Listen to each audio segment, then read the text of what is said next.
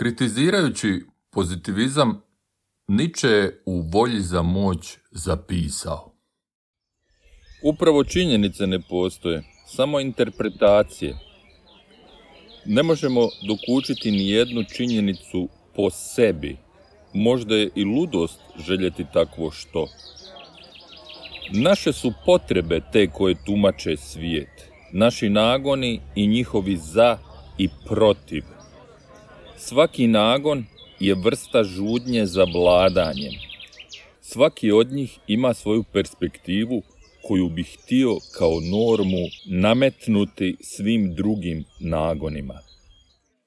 Interpretacija je, prema Ničeu, manifestacija volje za moć, a Marx bi tome vjerojatno dodao da je interpretacija koja dominira ona vladajuće klase. Interpretacije su ideološka tumačenja koja uspostavljaju i opravdavaju perspektivu. U eseju Protiv interpretacije Susan Zontag kritizira nametanje interpretacije umjetničkim dijelima. Interpretacija je osveta intelekta svijetu. Interpretirati znači osiromašiti, iscrpiti svijet da bi se uspostavio sjenoviti svijet značenja. Interpretacija je dio narativa. Ona izlazi iz narativa i doprinosi narativu. Drevni su Grci potrese i tsunamije objašnjavali Poseidonovim gnjevom, a munje i gromove Zeusovim. Mnoge su drevne kulture smatrale da bolesti uzrokuju demoni, a Isus je navodno iscijeljivao bolesnike istjerujući iz njih zle duhove. Narativi se razlikuju. Ovisno o tome tko ih pripovijeda i nameće, to mogu biti narativi ljubavi i humanosti, a mogu biti i zločinački narativi. I za ubojstva šest milijuna židova u holokaustu postojao je financijski i mitski narativ i plan. Narativi mogu biti osobni, a i kolektivni. Postoje nacionalni i vjerski narativi, klasni i profesionalni narativi, patrijarhalni, konzervativni, moralni, prosvjetiteljski narativi. Postoje ekonomski narativi koji se pripovjedaju zato da opravdaju povlašteni status jednih i podjarmljivanje drugih. Tolsto je u ropstvu našeg vremena zapisao da ljudi kada se ponašaju loše uvijek izmisle životnu filozofiju koja njihove loše postupke uopće ne predstavlja lošima, već samo rezultatom nepromjenjivih zakona izvan njihove kontrole. Riječ je opet o stvaranju narativa, koji se ne predstavlja kao jedna od mogućih interpretacija, nego kao zakon svijeta. Religija je takav narativ, a Tolstoj tvrdi da je i politička ekonomija narativ koji se maskira kao prirodni zakon. Priznaje se kao nedvojbena istina da ako su u društvu iznikli mnogi lopovi i razbojnici koji radnicima oduzimaju plodove njihova rada, to se ne događa zato što lopovi i razbojnici loše postupaju, već zato što su takvi neizbježni ekonomski zakoni koji se mogu mijenjati jedino polaganim evolucijskim procesom na koji ukazuje znanost. I stoga, prema smjernicama znanosti, ljudi koji pripadaju klasi pljačkaša, lopova ili korisnika ukradene robe, mogu mirno nastaviti koristiti stvari stečene krađama i pljačkom. Premda većina ljudi u našem svijetu ne zna detalje ovih umirujućih znanstvenih objašnjenja, jednako kao što ranije nisu znali pojedinosti teoloških objašnjenja koja su opravdavala njihov stav, ipak svi znaju da objašnjenje postoji, da su ljudi od znanosti, mudri ljudi, uvjerljivo dokazali i nastavljaju dokazivati da je postojeći poredak stvari onakav kakav bi trebao biti i da stoga možemo mirno živjeti u ovakvom poredku stvari, a da ga sami ne pokušavamo promijeniti. Narativi se diraju.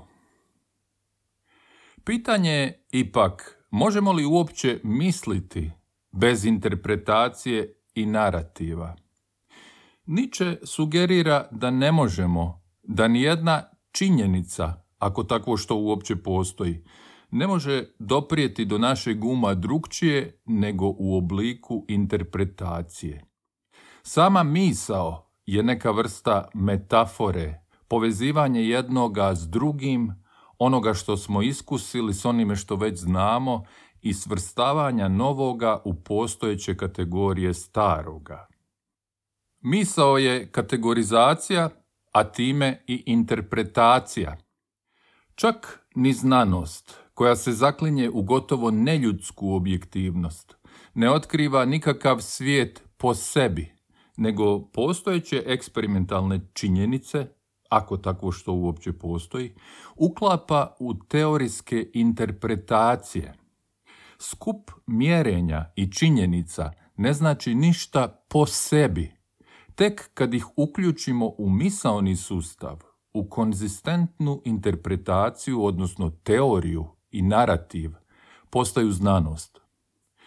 Svako opažanje procjenjujemo na podlozi i u okviru postojeće interpretacije, inače nam ništa ne bi bilo čudno.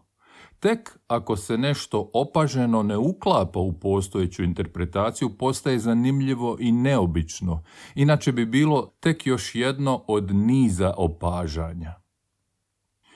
Narativi su i osobni.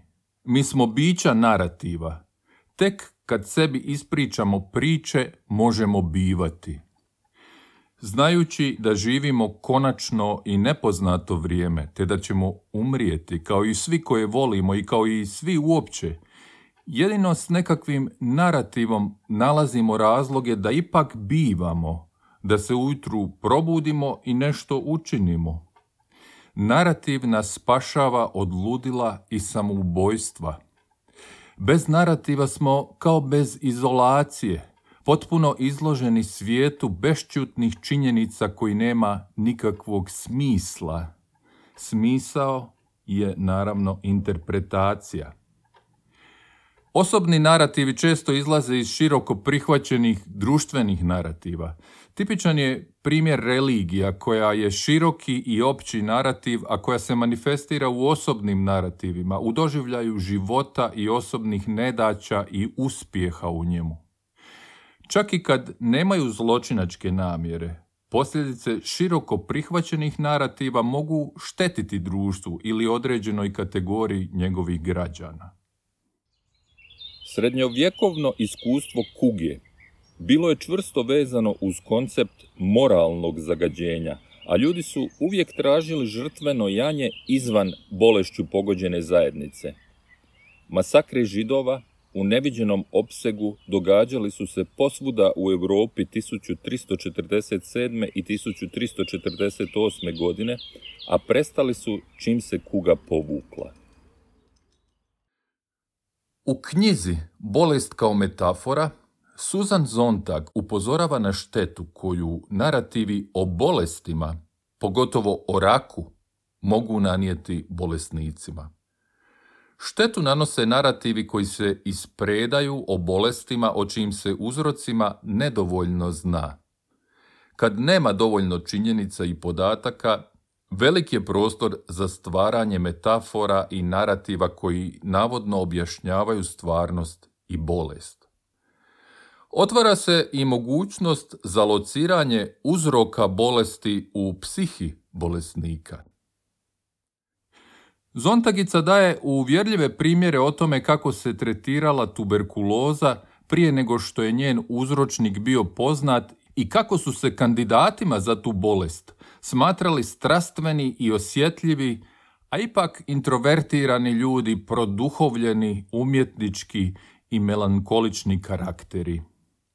Taj je romantični narativ nastao u skupim sanatorijima, u klasi bogataša koji su si takvo liječenje mogli priuštiti i njihovih liječnika koji nisu imali doticaja s karakterima siromaha. Narativi o bolestima postaju dio navodno zdravog razuma i kulture. Tek s otkrićem materijalnog uzroka bolesti, bakterije, i načina njenog prijenosa, narativ koji se koncentrira na psihičke uzroke bolesti postaje isprazan i ne odgovara više stvarnosti pa se sve rijeđe i ispreda. Susan Zontag piše Prema povjesničaru Keithu Thomasu, u kugom zahvaćenoj Engleskoj kasnog 16. i 17. stoljeća bilo je uvriježeno vjerovanje da sretan čovjek neće dobiti kugu, da će sretno stanje uma čovjeka obraniti od bolesti. Vjerojatno je bila česta fantazija za sve zarazne bolesti prije nego što je shvaćena narav zaraze. Teorije da su bolesti uzrokovane mentalnim stanjima i da se mogu izliječiti snagom volje uvijek su pokazatelj toga koliko se bolest ne razumije u njenim fizičkim aspektima. Teorije i interpretacije koje uzroke bolesti traže u psihi pacijenta mogu imati poguban efekt na bolesnike.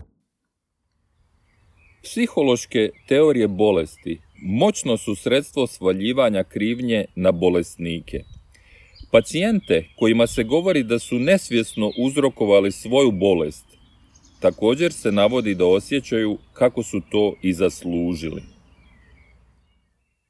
Te teorije opstaju i neko vrijeme nakon što je uzrok bolesti poznat. Premda je Robert Koch još 1881. godine otkrio bacil tuberkuloze, Kafka je nakon obolijevanja od tuberkuloze u pismu Mileni 1920. godine napisao Ja sam mentalno bolestan. Oboljenje pluća nije ništa drugo nego prelijevanje moje mentalne bolesti. U 70. su neodgovorne interpretacije raka podržavali i pojedini eksperti za rak i liječnici. Studija doktorice Caroline Bedell Thomas s Medicinskog fakulteta sveučilišta John Hopkins ovako je sažeta u nedavnom novinskom članku. Ukratko, žrtve raka su osobe sporog tempa koje rijetko pate zbog emocija, imaju osjećaj izoliranosti od roditelja koji datira još iz djetinjstva. Doktori Klaus i Marjorie Bunson s Psihijatrijskog instituta Istočne Pensilvanije ucrtali su obrazac osobnosti oboljelog koja potiskuje depresiju i prisjećanje na emocionalnu uskraćenost u djetinstvu te ima poteškoće u održavanju bliskih odnosa. Dr. Carl Simonton, radiolog iz Fort Wortha u Teksasu, opisuje osobnost oboljelog od raka kao nekoga s velikom sklonošću samosažaljenju i izrazito oslabljenom sposobnošću za stvaranje i održavanje smislenih odnosa. Lawrence Leshon, njujorški psiholog i psihoterapeut, piše da oboljeli od raka gotovo uvijek prezire sebe, svoje sposobnosti i mogućnosti. Izbor metafora i terminologije može bitno odrediti sliku bolesti i odnos prema onima koji od nje boluju. O raku se govori u vojnim terminima, o bombardiranju x zrakama, o invaziji tumora, o ubijanju stanica raka, o neprijatelju, o obrambenim mehanizmima organizma, o pobjedi protiv raka. Liječenje raka zvuči kao stravičan ratni pokolj. Rak se koristi i kao metafora u širem smislu, pogotovo u političkom kontekstu. O pojavama u društvu govori se kao o raku koji izjeda tkivo zajednice i državu. Te strašne usporedbe traže i strašne agresivne reakcije kako se raku već pristupa ili barem kako misle oni koji se pozivaju na takve metafore. Nacisti su židove nazivali rakom društva koji se mora izrezati iz zdravog tkiva.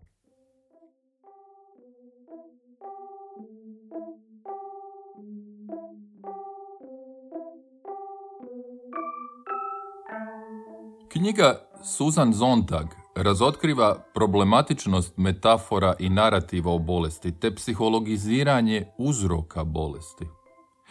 Ti su problemi prisutni i danas.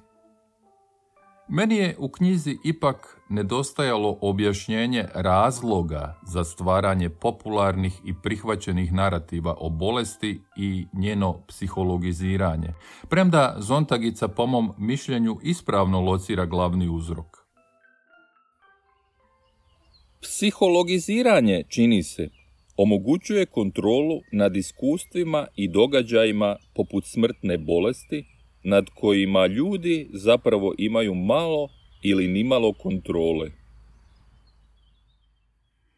Njoj je problem u objašnjavanju razloga za široko prihvaćanje psihologiziranja bio vjerojatno to što bi za takav pothvat bila nužna vrsta psihologiziranja koje sama kritizira.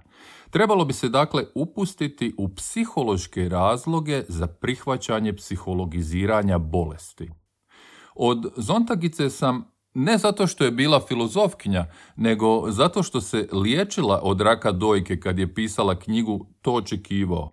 Ali razumljivo mi je zašto bi profesionalni filozof zazirao od toga. Ja se toga neću libiti.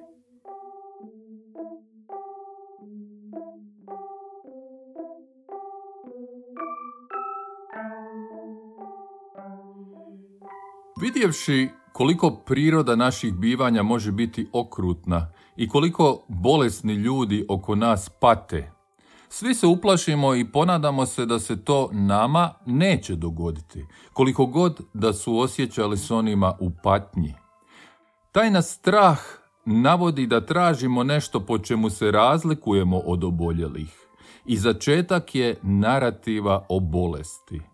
Psihologiziranje je prirodan nastavak takve potrage i potrebe. On je bio pod velikim stresom na poslu i nije to dobro podnosio. Ona je bila zatvorena i sve trpila u sebi. Njega su strogo odgajali i nikad se nikome nije požalio ni kad mu je bilo najteže. Ona je vidjela toliko patnje u svojoj obitelji i svima njima pomagala do samog kraja, da se na kraju i sama razboljela. Tražimo bilo što što nam ide u prilog. Bilo što što nas razlikuje od njih i što bi opravdalo zamisao da mi ipak ne pripadamo njihovoj kategoriji ili barem da se iz te kategorije možemo izvući čak i ako smo trenutno u njoj. Bilo što što nam omogućuje da uspostavimo navodno razumijevanje bolesti i sačuvamo iluziju o kontroli. Odatle možda potječe refleksna odbojnost zdravih prema oboljelima od raka, prema ćelavim glavama i oteknutim podočnjacima. Zdravi jednostavno ne žele svrstavati te ljude u istu kategoriju kojoj sami pripadaju. Zato što se boje i žele vjerovati da će njih patnja pa čak i smrt ipak zaobići. Za vrijeme pandemije koronavirusa donekle mladi i zdravi uvjeravali su jedni druge da oni nikako ne mogu završiti na respiratoru zato što se to događa samo starcima s komorbiditetima. Premda su Nijemci tvrdili da je židova sasvim lako prepoznati, nacistički znanstvenici proveli su cijeli rat mjereći lubanje i bedrene kosti iz Auschwitza bez ikakvog rezultata. Židovi su manje više isti kao i Nijemci, iako je to nad ljudima grozomorna ideja. Ljudi općenito vole biti u posebnoj kategoriji među Arijevcima, Amerikancima ili Hrvatima ili među 144 tisuće Kristovih suvladara uskrslih na nebo. Uvijek postoje posebne kategorije samo za nas i naše, Nama se izabranima ništa i ne može dogoditi. Mi smo zapravo besmrtni, a šiljate glave imaju oni drugi. Pa i kad navale kuge, uvijek umiru oni iz drugih kategorija. Stari, bolesni i slabi, pederi i plućni bolesnici, nikad netko od naših. Pa čak i ako se kakav naših godina iz pola i nađe na respiratoru na izgled potpuno zdrav, sve to samo na izgled, jer on zapravo i nije bio jedan od nas, besmrtnih. Naša je smrtnost praktički nula, uvijek i svugdje, čak i kad navale kuge, iako je račun prirode neumoljiv i pokazuje da sve kategorije na kraju umru. Drugim riječima, smrtnost je 100%.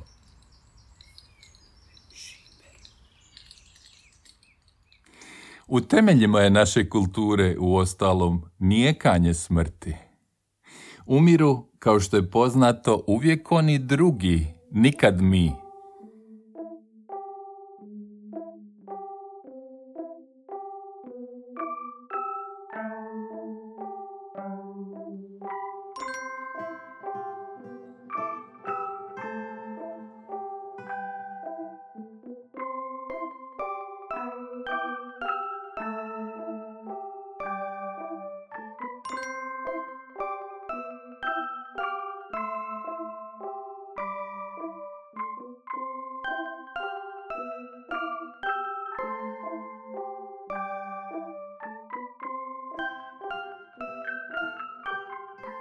Tekst napisao i procitao Antonio Schreiber. Glasbu napisao i montirao Antonio Schreiber.